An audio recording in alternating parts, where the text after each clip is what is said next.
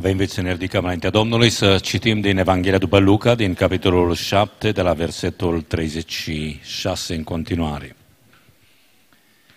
Evanghelia după Luca, din capitolul 7, începând cu versetul 36. Un fariseu a rugat pe Isus să mănânce la el. Isus a intrat în casa fariseului și a șezut la masă. Și iată că o femeie păcătoasă din cetate a aflat că el era la masă în casa fariseului. A adus un vas de alabastru cu mir mirositor și stătea înapoi lângă picioarele lui Isus și plângea. Apoi a început să-i stropească picioarele cu lacrimile ei și să le șteargă cu părul capului ei. Le săruta mult și le ungea cu mir.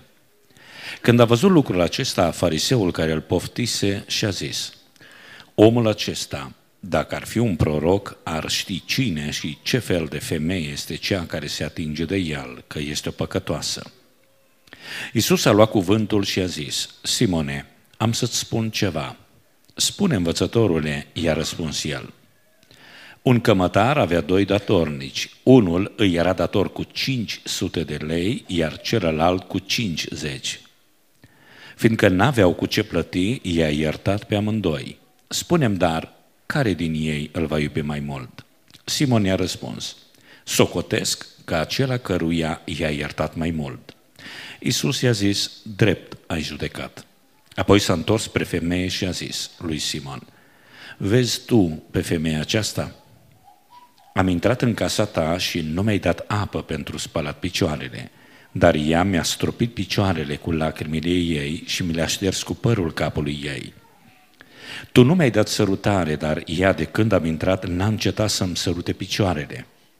Capul nu mi l-ai uns cu un de lemn, dar ea mi-a uns picioarele cu mir.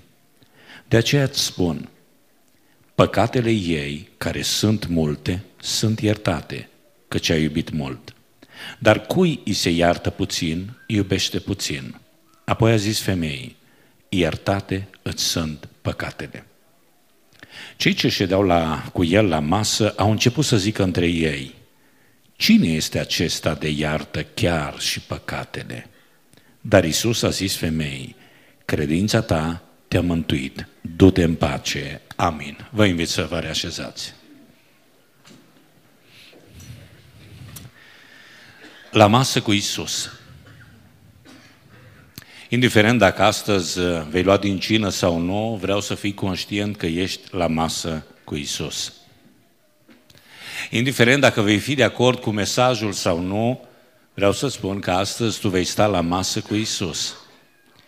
Indiferent care va fi atitudinea ta, indiferent dacă îți va place sau nu ceea ce vezi și ceea ce auzi, vreau să fii conștient că ești la masă cu Isus. Astăzi suntem aici și suntem la masă cu Isus. Însă din Evanghelia aceasta vom înțelege că sunt multe, pot fi multe atitudini pe care noi ca oameni le avem atunci când stăm la masă cu Isus. Multe atitudini.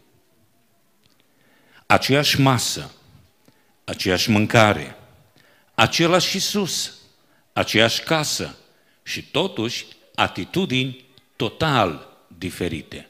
Atât de diferite. Oameni care gândesc diferit. Cineva care dăruiește mult și altcineva care critică pentru că e prea mult. Cineva face ceva frumos și cineva e supărat. De ce e așa frumos? Cineva care judecă, cineva care critică și cineva care dăruiește. Sunt atitudini și atitudini. La masă cu Isus au stat mulți oameni.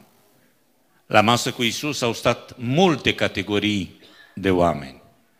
Au stat într-o zi și fariseul acesta, Simon, și femeia păcătoasă. În această zi mă voi opri asupra acestor două categorii de oameni. Poate voi vorbi puțin și despre ceilalți care erau acolo la masă cu Isus. Erau pe de o parte și prietenii fariseului, erau și prietenii lui Isus, ucenicii. Nici aceștia n-au avut o atitudine tocmai corectă. Care va fi atitudinea ta astăzi la masă cu Isus? ce vei gândi tu? Ce vei spune tu? Ce vei face tu stând aici la masă cu Isus? Citind acest pasaj, observăm cele două atitudini în contrast. Atitudinea fariseului și atitudinea unei femei păcătoase. Și putem învăța, eu cel puțin am de învățat de la această femeie, de la atitudinea cu care a venit ea înaintea lui Dumnezeu. Și sunt cinci lucruri, voi enumera cinci lucruri, cinci atitudini pe care această femeie le-a avut atunci când a venit la Isus. Atunci când a venit la masă, la masa unde era Isus, în casa unde era Isus. Și atitudinile acestea sunt în contrast cu ceea ce a făcut fariseul. Ba chiar Isus le pune în contrast, Isus le compară. Isus chiar spune, Simone, am intrat la tine, tu n-ai făcut asta, uite ce a făcut ea. Simone, tu nu mi-ai dat nici măcar apă, femeia aceasta mi-a dat mir. Simone, tu nici măcar nu m-ai salutat cum trebuie. Și femeia aceasta îmi sărută picioarele atitudini total, total diferite. De aceea, prin comparație, vom observa diferențele dintre cei doi și apoi fiecare va decide în dreptul lui care va fi atitudinea pe care o va avea aici la masă cu Isus. Cu ce atitudine a venit femeia păcătoasă la masă cu Isus? În primul rând a venit cu smerenie. Cu smerenie. Biblia ne spune că ea a venit înapoi, nu stătea în fața lui Isus. A venit pe dinapoi și apoi și-a ales un loc la picioarele lui Isus. Jos, cât mai jos posibil. Simon fariseul stătea în fața lui Isus, stătea probabil în capul mesei, că așa e stăpânul, patronul casei, stătea în capul mesei, stătea față în față cu Isus și îl trata pe Isus ca pe un egal, ba mai mult ca pe unul inferior lui. Îl privea cumva de sus pe Isus. Ba chiar la un moment dat spune omul acesta, dacă ar fi proroc, el nici măcar habar n-are. Era o vorbă cândva, Doamne, habar n-ai Tu cât sunt eu de păcătos. Și cam vorba asta o spune acest fariseu, habar n-ai Tu câte păcate are femeia asta eu știu mai multe decât tine. Eu înțeleg mai multe decât tine. Cam asta era atitudinea fariseului. Nici măcar un proroc nu este, pentru că Isus era considerat un proroc, un om al lui Dumnezeu, un om deosebit. Isus era un predicator renumit, celebru și uh, fariseul acesta l-a chemat pe Isus. Nu știm care a fost motivația, nu știm de ce. Probabil, probabil că l-a chemat să că dădea bine, era la modă. Și dădea bine în fața celorlalți să aibă și el un oaspete, să, să facă și el un selfie cu o celebritate. Cam asta ar fi imaginea actuală astăzi. Că dă bine, se poate lăuda, a fost Isus la mine, da, îl cunosc pe Isus. Sau poate, sau poate așa cum mai fac oamenii, doar să-l tragă de limbă. Mai existau și farisei, mai existau și oameni printre ei care îl căutau pe Isus, stăteau de vorbă cu Isus, dar nu ca să-l urmeze, nu pentru că îi apreciau predicile, ci ca să prindă ceva, să-l prindă cu vorba.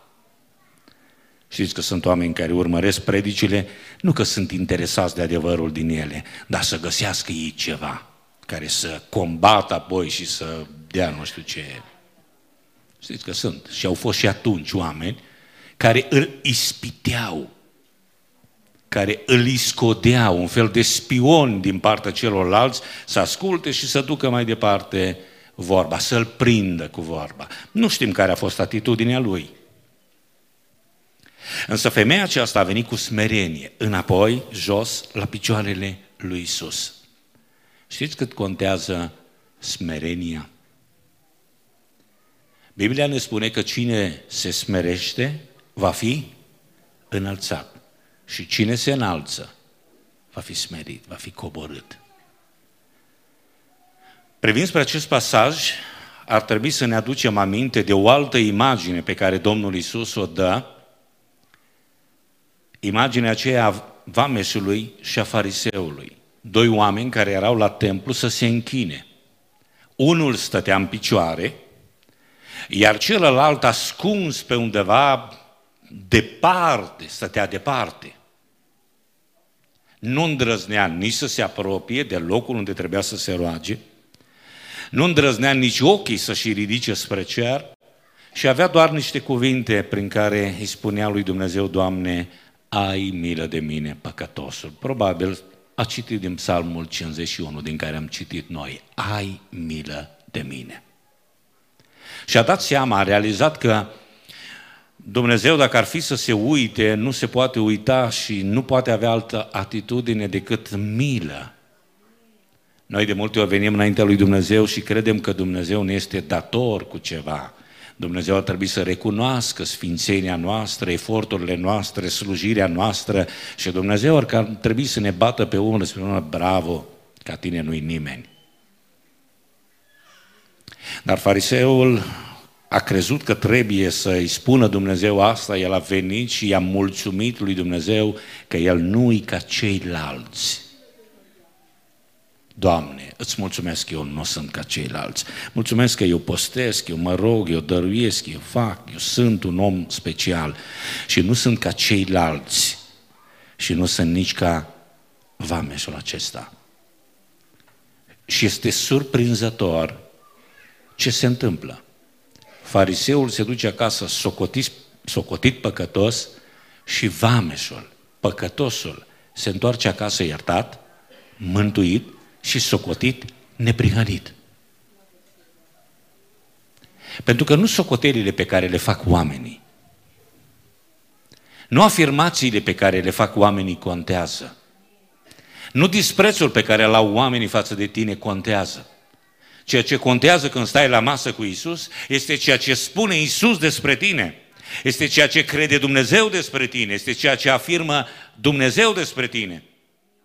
Și în cazul acela, și în cazul acesta citit aici, îl vedem pe Isus se întoarce spre femeia aceea și îi spune, păcatele sunt iertate. Și asta contează cel mai mult. Omul acela cu puține păcate a rămas neiertat. S-a ridicat în ochii lui. A venit cu un aer de superioritate, cu aroganță, disprețuind pe ceilalți, gândindu-se cine a permis, de ce n-au, de ce n-au fost atenți la ușă, de ce au lăsat-o pe femeia asta să intre în casa mea, mă face de râs.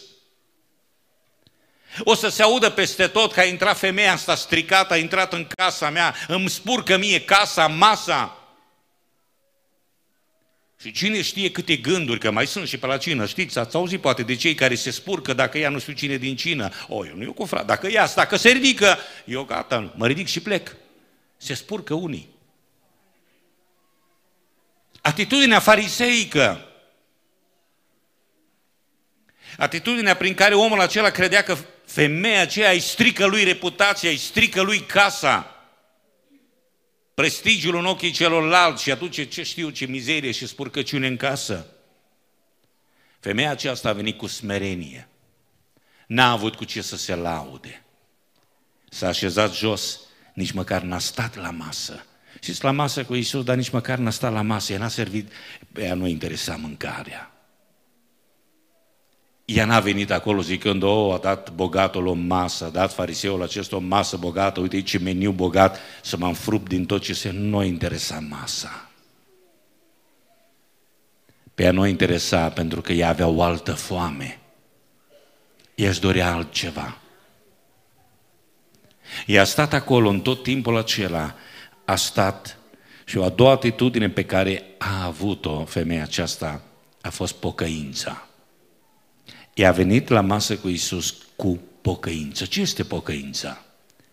Pocăința este să-ți dai seama că ești păcătos, recunoști păcatele tale, regreți păcatele tale. Și atât de mult a regretat femeia asta păcatele ei, încât a plângea și plângea atât de mult lacrimile ei, efectiv cu lacrimile ei a spălat picioarele Domnului Isus Hristos.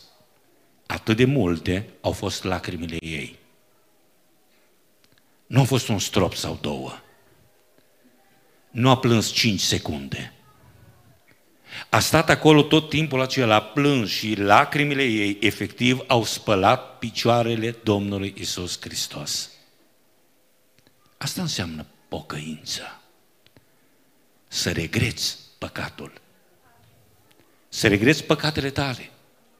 Să te uiți în viața ta, să nu-ți pese de alții, să... Femeia asta n-a stat să-i critique nici pe unii, nici pe alții, ci a stat înaintea lui Dumnezeu cu propriile ei păcate.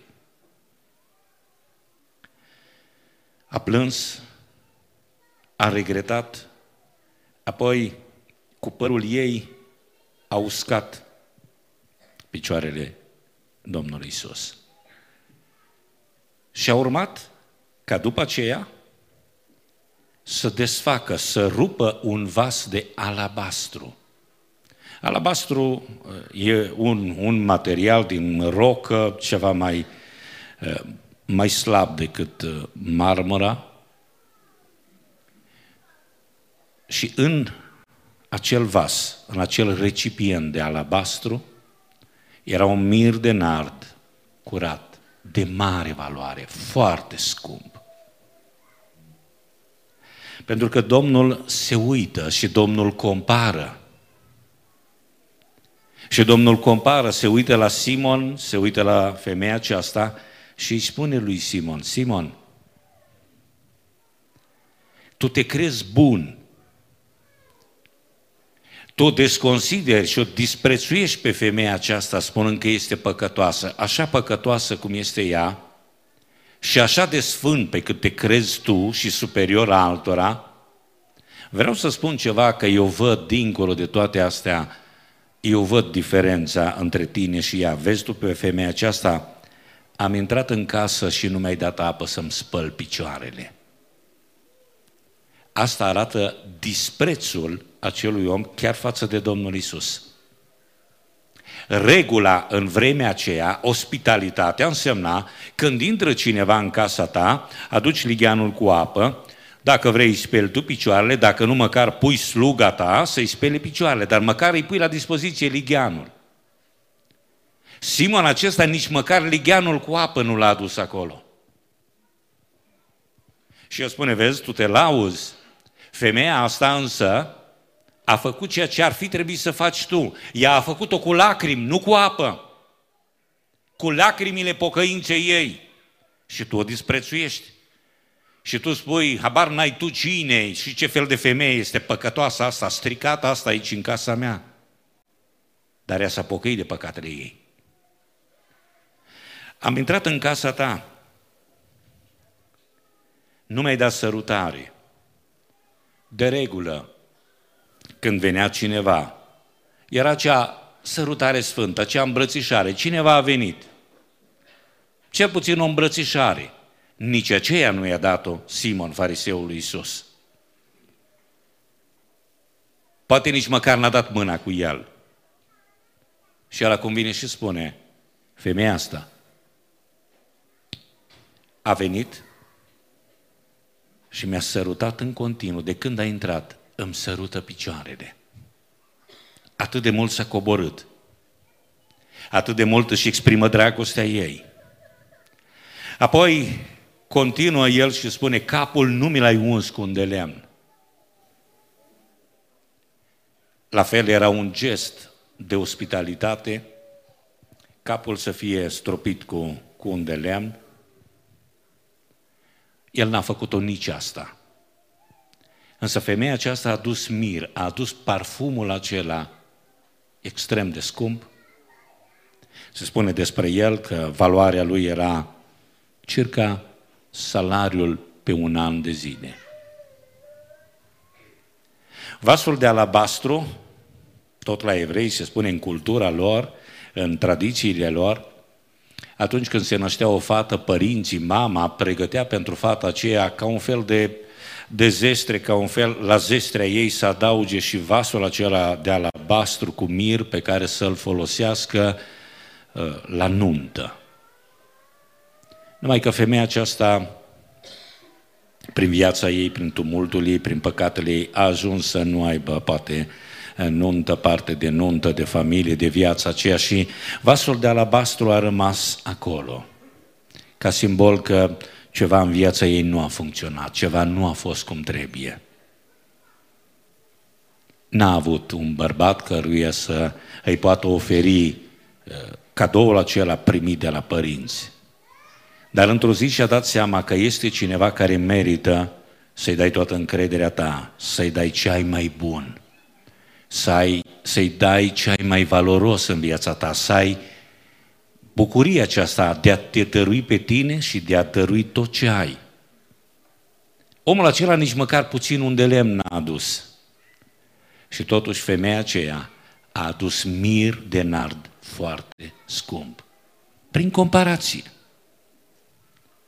Vrei, nu vrei, Dumnezeu te compară și compară credința ta cu credința altuia, atitudinea ta cu atitudinea altora. Și poate Dumnezeu se uită în dimineața aceasta, că de multe ori Dumnezeu compară, spunea, vai de tine Horazine, vai de tine Bețaida, vai de tine Capernaum, că dacă ar fi rostite în Sodoma predicile de astăzi, s-ar fi pocăit în sac și cenușă. Dar tu ai doar de criticat și de comentat. Da, Dumnezeu compară. Dumnezeu are dreptul să te compare cu alții. Că poate Dumnezeu se uită, sunt oameni care n-au mâini. Și poate cântă altfel și mulțumesc altfel și se roagă altfel. Sunt oameni care nu văd, sunt oameni care nu aud, sunt oameni care nu merg și poate fac mai mult decât tine. Sunt oameni mai săraci ca tine și care dau mai mult decât tine. Da, Dumnezeu compară. Când vii la închinare, se uită Dumnezeu la tine, dar te compară cu ceilalți. Într-o zi, o văduvă săracă a dăruit doi bănuți și ceilalți își dădeau coate. Ce mai pus și mărunțișul să mai încurce la caserie? Dar Dumnezeu a comparat și a spus, eu știu și cât câștigați voi, nu numai cât dați. În comparație cu cât câștigați, voi ați dat foarte puțin. Iar femeia asta a dat tot. În comparație cu ce a câștigat, în comparație cu ce îi rămâne, cu cât are ea acasă, i a dat foarte mult. Femeia aceasta a mai avut altitudinea de a dărui vin la masă cu Isus, dar vin să dărui un vas de alabastru cu mir de nard. Mai presus de toate, cred că și-a dat viața ei și-a dedicat viața ei. A venit să ducă, să-i dea lui Dumnezeu, să-i dea lui Isus. A venit cu gândul ce pot oferi eu, ce am mai bun, ce am eu mai de valoare în viața mea ce am eu de valoare în casa mea. Și Dumnezeu știe atitudinile acestea, le cunoaște. Și Isus le-a subliniat. Spunea El, capul nu mi l-ai uns cu un de lemn, dar ea mi-a uns picioarele cu mir. De aceea îți spun, păcatele ei care sunt multe, sunt iertate. Citeam săptămâna asta o maximă și spunea cam așa și se potrivește bine la cina Domnului. Singurul lucru de care este vrednic orice om este moartea. Vis-a-vis de cina Domnului, vedeți, noi facem o confuzie extrem de mare, că unii spun uh, vrednic sau nevrednic. Biblia nu spune tu să fii vrednic. Ci Biblia spune aici, dacă citiți bine, în chip nevrednic. Cel care ia în chip nevrednic. Adică modul în care ei, nu că tu ești vrednic. Eu dacă iau azi cina Domnului, nu iau pentru că sunt vrednic. Eu singurul lucru de care sunt vrednic este moartea. Adică singurul lucru pe care îl meriți tu este moartea. Asta meritai. Asta ne spune cina Domnului. Noi vorbim despre moartea Domnului. Domnul n-a murit pentru că l-a vândut Iuda sau că l-a ucis Pilat. El a murit din pricina păcatelor tale, pentru că tu trebuia să mori. Și dacă nu ești de acord cu asta, nu lua din cină, nu te identifica cu cina. Dacă nu crezi adevăr, dacă tu spui, o, oh, eu sunt vrednic, eu nu sunt ca păcătoși ăștia. Dacă crezi că despre tine că ești vrednic, nu lua din cină, că tu nu ai nicio treabă cu cina. N-ai înțeles absolut nimic. Dacă tu te crezi vrednic, dar dacă te crezi nevrednic și spui, Doamne, ai milă de mine, păcătosul. Pentru că Domnul Isus în discuția asta, El știe gândurile. Fariseul și-a zis în sine, omul ăsta, dacă ar fi el proroc, ar ști cine și ce fel de femeie este aceasta care a venit aici. Dar Isus a luat cuvântul, el știa gândul lui și a dat o pildă, o ilustrație. Așa vorbește Domnul, prin exemple, prin imagini. Și spune, un cămătar avea doi datornici. Unul datora 50 de lei și celălalt 500 de lei. Ce este însă comun celor doi datornici? Este că niciunul din ei n-aveau cu ce plăti. Și aici vreau să ajung. Nu contează 50 de lei sau 500 de lei. Tu n-aveai cu ce plăti. Tu ești mai bun decât alții, alții sunt mai păcătoși ca tine, dar oricât de puține păcate ai tu, tu nu le poți plăti. O, eu n-am păcatul ăsta. Nu contează ce păcate ai. Singurul lucru de care ești vrednic tu este moartea. Pentru că ai păcate. Ca să fii, ca să mor, nu trebuie să faci o mie de păcate. Nu trebuie să faci 500 de păcate. Un singur păcat este suficient ca tu să mori, să fii condamnat, să mergi în iad. Asta meriți tu. Nu trebuie să ai toate bolile din lume ca să mori. Că auzi oameni care spun, eu, eu n-am făcut asta. Nu trebuie să faci asta, faci altele. Și e suficient să mergi în iad. Nu e suficient să spui că eu n-am curvit, dar eu n-am mințit, eu n-am furat, eu n-am făcut și lucruri mari pe care le spui tu. 50 de lei, tu ești dator cu mai puțin, dar oricât de puțin ești tu dator, tu niciodată nu-ți vei putea plăti datoria. Asta trebuie să realizezi tu. Oricât de sfânt te crezi tu, oricât de bun te crezi tu, tu cu propria ta neprihănire, tu cu faptele tale bune, tu cu religia ta, nu-ți poți rezolva problema mântuirii, nu-ți poți rezolva problema păcatelor. Oricât de puține, oricât de neînsemnate par păcatele tale, păcatul tău te duce la moarte. Nu trebuie să ai toate bolile din lume. E suficient o singură boală ca să mori. Nu trebuie să faci de 10 ori infarct, e suficient o singură dată și te-ai dus. Că unii cred, eu n-am făcut asta, s-ar putea să n-ai probleme, s-ar putea să, să ți se pară ție că n-ai probleme, că ești sănătos. Și dintr-o dată te-ai dus cu sănătatea ta cu tot. Că la fel este și în viața spirituală. Nu-i mai disprețui pe alții că au păcate mari. Că și păcatele mici tot la moarte duc. Nu te mai uita la alții că au păcate multe, că și cu păcate puține, tot în iad ajungi. Tu tot nu poți plăti. Nu poți plăti. De aceea, femeia aceasta are atitudinea aceasta de smerenie. Sunt o păcătoasă, sunt nevrednică. Vin cu pocăință, vin cu dăruire, dar dăruirea mea nu-i ca să plătesc ceva, ci doar ca un gest de recunoștință, ca o dovadă a dragostei mele. Îl iubesc și dacă îl iubesc, trebuie să o arat, trebuie să dovedesc, trebuie să demonstrez. N-are rost să discuți cu oameni cât ar trebui să dea și cum ar trebui să dea. Dacă dragoste nu e, zice o vorbă din popor, dacă dragoste nu e, nimic nu e. Și la fel, în Corinteni, capitolul 13, Scriptura spune că dacă n-ai dragoste, nu ești nimic, nu ai nimic. Tu poți să faci ceva, dar dacă faci fără dragoste, n-au nicio valoare.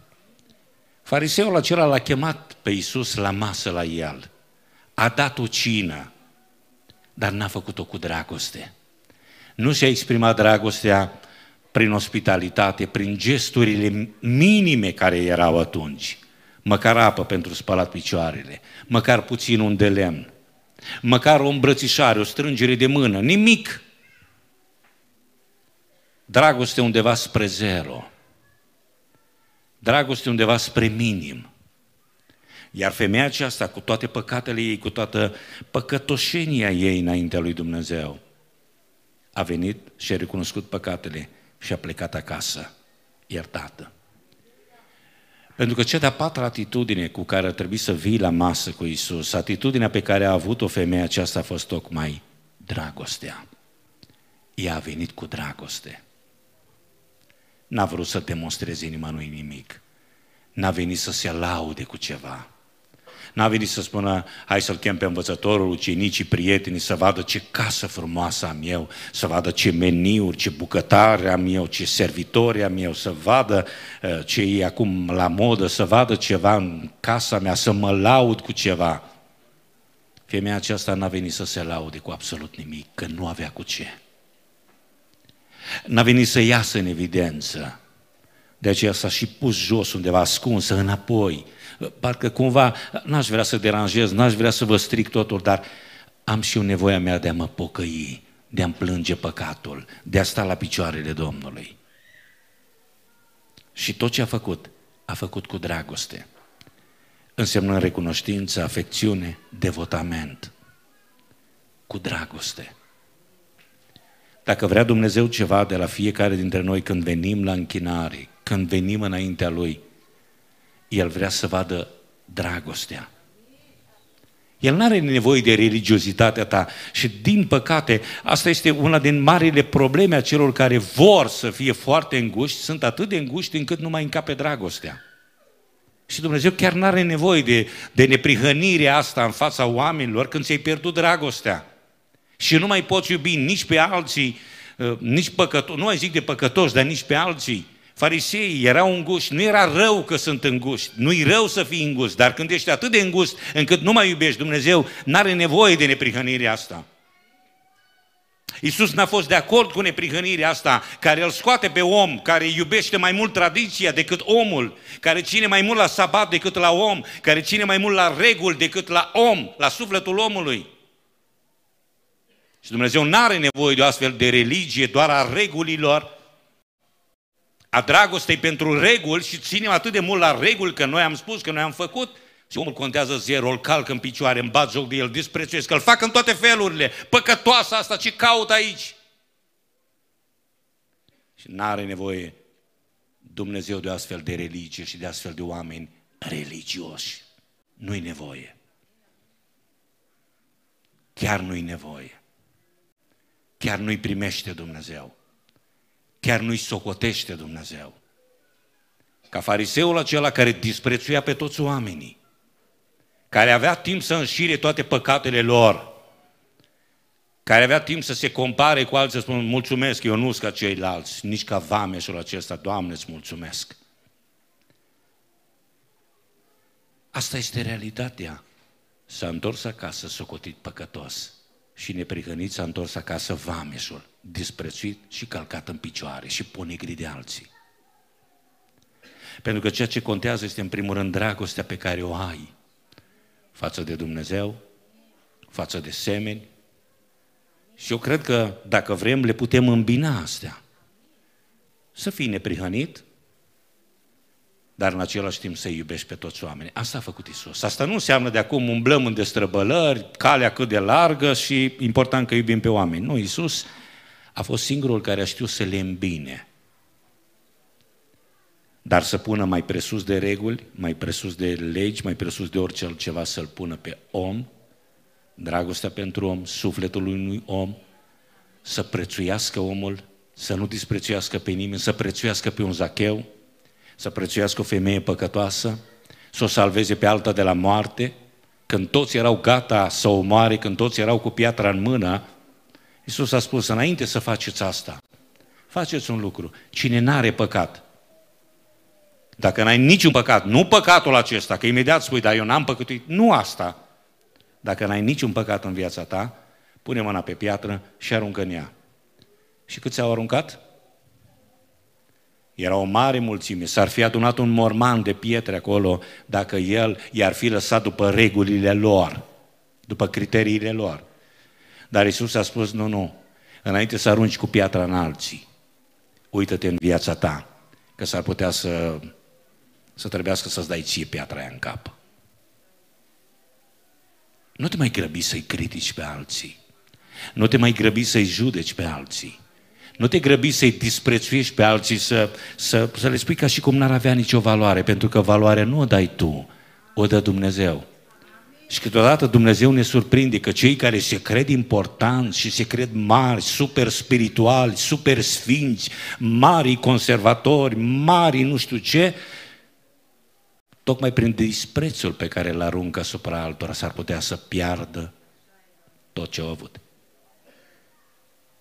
Și masa asta ne spune tocmai asta.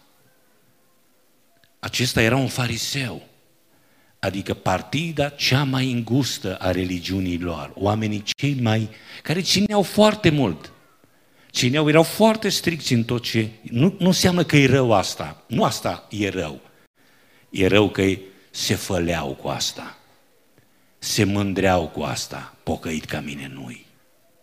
Sfinți ca noi nu mai are Dumnezeu, Oh, e bine în țară că suntem noi, că ținem noi. Dacă n-am fi noi, s-ar duce lumea de râpă. Bine că suntem noi. Dumnezeu îți mulțumesc că mă ai pe mine și datorită mie, uite, n-au venit, n-au venit bombele peste noi. Îți mulțumesc, Doamne, că suntem noi farisei și datorită nouă mai ții Tu lumea în picioare. Și disprețuiau pe toți ceilalți. Care e atitudinea pe care o ai tu? La masă cu Isus. În al cincilea rând, atitudinea acestei femei a fost următoarea. Ea a avut și credință. Credința că Isus este Mesia. Fariseul credea că Isus e un om. Oh, dacă ar ști omul acesta. Dacă omul acesta ar fi proroc, dar nici măcar proroc, rangul lui a început să scadă. La început îl considera un proroc, dar acum nici proroc nu-i. El nici măcar nu știe cine e femeia asta nu-l duce mintea să vadă. După îmbrăcăminte ei îți dai seama că asta e o păcătoasă, o strică. Dar el nici atâta nu știe, nici atâta lucru elementar nu știe, că femeia asta e stricată. Toată cetatea o știe. Dar uite, Iisus nu știe. Iisus nu e un proroc. Ceilalți au început să spună, cine e acesta de iartă și păcatele? Că ei făceau o diferență. Păcatul e păcatul, pe aia celelalte sunt greșeli.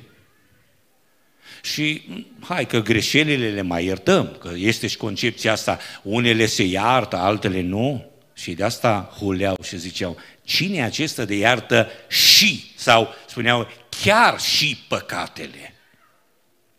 Adică sunt unele lucruri care se iartă, se înțeleg, se pot tolera, se pot trece cu vederea, dar păcatele, astea nu. Și acum vine Isus care iartă chiar și păcatele. Și vă dați seama că uh, Luca trebuie să aibă un limbaj, să folosească un limbaj decent, o femeie păcătoasă. Vă dați seama la ce păcate se referă ei. Da, Isus poate ierta chiar și păcatele cele mai grele. Pentru că Isus este Mesia și a crezut că Isus este Mesia, că Isus merită închinarea, că Isus merită să-i speli picioarele, că Isus merită să stai la picioarele Lui, să te închini înaintea Lui, că Isus merită totul. Ea a crezut, pentru că asta, cu asta se încheie pasajul. Isus a zis femeii, credința ta te-a mântuit, du-te în pace. Credința ta. Care-i credința ta? Crezi că Isus este Mesie, este Fiul lui Dumnezeu, că iartă păcatele, nu numai pe ale noastre, spunea Ioan, ci pe ale întregii lumi. O, pe despre mine, eu cred că mi-iartă Dumnezeu păcatele, pentru că uite eu câte fac, dar ăștia au făcut prea multe. Nu, Isus iartă și poate ierta toate păcatele lumii. Oricât de mari ar fi păcatele, Isus le poate ierta. Oricât de multe ar fi păcatele, Isus le poate ierta. Ei, dar farisei nu credeau asta. Nu, da, Dumnezeu poate să ierte păcatul ăsta înainte de botez, după botez, dacă depinde ce ești, nu poate ierta Dumnezeu chiar orice și chiar oricând și chiar oricum și chiar oricui. Nu, sunt niște reguli pe care noi le impunem. Însă Isus este Mesia care poate ierta chiar și păcatele. Ea a crezut că Isus primește și pe păcătoși. Ea a crezut că Isus este Fiul lui Dumnezeu. Când spui că iartă păcatele, asta ești eu. Unul singur poate ierta păcatele, Dumnezeu. Fariseul îl credea pe Isus doar un om. Femeia asta însă a înțeles adevărul, cel mai mare adevăr al Scripturii, că Isus este Fiul lui Dumnezeu, că Isus este Mesia, că Isus este Cel care a venit în lumea noastră să ne mântuiască. Și de acolo, păcătoasa asta, nevrednică asta, femeia asta stricată, cum credeau ei, s-a întors acasă în pace. Și omul acesta, Simon, dacă femeia s-a avut cele cinci atitudini, a venit cu smerenie, a venit cu pocăință, cu dăruire, cu dragoste, a venit cu credință înaintea Domnului, Simon fariseul a venit cu aroganță, cu religiozitate, cu minimul, minimul, minimul de ospitalitate, cu superficialitate. Și aici pot să spun doar un lucru înainte de a încheia. Noi oamenii suntem foarte limitați. Pentru că noi vedem doar trecutul. Și poate o parte din prezent. Viitorul noi nu-l vedem deloc. Însă Isus vede și trecutul, vede și prezentul și vede și viitorul. El nu a văzut doar cine a fost femeia asta. El a văzut și cine va deveni femeia asta. Noi oamenii vedem doar la suprafață. Vedem doar ce a făcut, ce am auzit, toată cetatea vorbește, știm noi, dar noi nu știm niciodată ce este în sufletul omului. Fariseul acela se uita, se compara, spunea, uite, numai cum sunt îmbrăcat eu, cum e îmbrăcată ea și uh, deja se vede diferența. Însă ei n-au văzut, nici ceilalți n-au văzut ceva, ce se întâmplă în lăuntrul ei, pocăința și nu știau mai ales ce se întâmplă la Dumnezeu, că Dumnezeu deja a scris decretul. Decretul iertării, decretul salvării, decretul mântuirii. Și tu poți să-l critici. Și tu poți să-l ponegrești. Dar Dumnezeu a scris în locul, în dreptul lui, iertat, mântuit. Și tu care judeci pe alții, și tu care te crezi sfânt și te crezi neprihănit și te crezi religios, în dreptul tău să nu scrie mântuire. Și în dreptul tău să nu scrie iertare, pentru că tu nici n-ai cerut-o, pentru că tu nici măcar nu conștientizezi cât de păcătos ești, nici nu-ți dai seama câtă nevoie ai de iertarea lui Dumnezeu. O, tu ești bun, tu ești religios, tu postești, tu te rogi, tu faci, tu ai religie bună, tu ai cea mai bună religie, și cu toată religiositatea ta ajungi în iad. Pentru că nu recunoști cel mai elementar lucru. Ești un păcătos și ai nevoie de iertare. Ești un păcătos și ai nevoie de mântuire. Și pentru asta trebuie să te pocăiești. Și nevoia asta de pocăință nu au doar cei, cum spunem noi, din lume. E o nevoie actuală. Și astăzi, cei care se pocăiesc, și astăzi cei care recunosc că au păcate și regretă păcatele lor pot fi iertați și se pot duce acasă mântuiți, salvați. Se pot duce acasă în pace. Se pot duce acasă altfel, schimbați, transformați. Pentru că au crezut cel mai important lucru. Iisus Hristos a venit să moară pentru păcatele noastre. Și dacă n-ai păcate, Asta e, îmi pare rău, Iisus nu are nicio treabă cu tine, tu n-ai nicio treabă cu Iisus. Moartea Lui e, e doar o sărbătoare, e ceva doar să, să-ți dăm o diplomă că tu ești sfânt, că, ești, că ții cărările Domnului și să-ți dăm o diplomă, ceva, un certificat de onoare. Dar dacă te, înțelegi că te, a, a te împărtăși înseamnă a-ți recunoaște vina, tu erai vrednic să mori și cineva a murit în locul tău. Asta înseamnă să te împărtășești, să recunoști faptul că ești un păcătos care are nevoie de Dumnezeu. Un păcătos care are nevoie de iertare, indiferent cât de puține sau de multe sunt păcatele tale, indiferent cât de mici sau de mari sunt păcatele tale, tu ai nevoie de iertare, pentru că fără iertarea Lui, cu toată sfințenia ta, cu toată religiozitatea ta, nu face doi bani. Spunea Dumnezeu la un moment dat, faptele tale bune sunt ca o haină mânjită.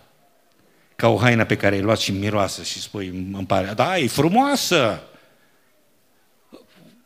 făcută extraordinar, tot felul de cusături cu fire din aur, dar e ca o haină mânjită, murdară și spui, cam așa sunt faptele noastre bune dacă nu ne pocăim. Cam așa este religia noastră, oricare ar fi ea, dacă nu ne pocăim. Pentru că atitudinea pe care ar trebui să o ai la masă cu Isus, ar trebui să fie atitudinea acestei femei. Vii cu smerenie. Nu te crezi tu cel mai bun, cel mai sfânt, cel mai neprihănit, ci te pleci înaintea Domnului și spui, Doamne, ai milă de mine, păcătosul. Vii înaintea Domnului cu pocăință, recunoști că ai păcatul, regrezi păcatele tale. Vii înaintea Domnului cu dăruire, te dăruiești Lui și dai ce mai bun, ce mai de valoare. Vii înaintea Domnului cu dragoste, îl iubești, îl iubești pe El. Și apoi vii cu credință, cu credința, cu acceptarea, cu convingerea de plină că El iartă păcatele, că El mântuiește, că El te primește în împărăția Lui. Slăvit să fie numele Lui. Haideți să ne ridicăm înaintea Domnului. Vrem ca Dumnezeu în ziua aceasta să primească inima noastră, vrem ca Dumnezeu să primească viața noastră, vrem ca Dumnezeu să se atingă de fiecare dintre noi. Vrem să dăm posibilitatea fiecăruia să stea înaintea Domnului. E decizia ta. La aceeași masă a stat și Simon, în aceeași casă, la același eveniment, în același timp a stat și femeia asta, au stat și alți farisei, au stat și ucenicii, au fost tot felul de reacții și au fost tot felul de atitudini. Acum poți să decizi tu în viața ta și în inima ta care va fi atitudinea ta la masă cu Isus. Și poți să ai harul acesta în ziua aceasta să spui Domnului, Doamne, am nevoie de iertare, am nevoie de mântuire, primește-mă. Vreau să plec de aici eliberat, vreau să plec de aici iertat, vreau să plec de aici mântuit, vreau să plec de aici în pace. O, cât contează să fii în pace. Cât contează să fii mântuit? Pentru că dacă mori în clipa asta și nu ești mântuit, nu contează banii din bancă, nu contează religia pe care ai avut-o. Dacă mori și nu ești în pace, nu contează ce religie ai avut și nu contează absolut nimic din ce ai făcut și ce... nimic. De aceea Dumnezeu în ziua aceasta vrea să-ți aducă, pentru că pacea lui Dumnezeu înseamnă iertare, asta înseamnă pace cu Dumnezeu. Doar în momentul în care acel cămătar a spus, vă iert, în momentul în care a semnat decretul iertării, lucrurile s-au încheiat, litigiul s-a încheiat, conflictul s-a încheiat, datoria s-a șters. De aceea, mâna lui Dumnezeu este gata să scrie astăzi iertare. Dar asta depinde doar de tine și de atitudinea ta. Să recunoști că ai nevoie de iertare. Să recunoști că ești vrednic de moarte, dar ai nevoie de iertare. Să recunoști că ești neputincios și că nu ai cu ce plăti. Nu ai cu ce plăti iertarea. Nu ai cu ce plăti mântuirea. Și acceptă sângele care a curs pentru tine. Acceptă moartea care a fost dată în locul tău. Dumnezeu să ne binecuvânteze. Haideți cu toți să ne rugăm Domnului.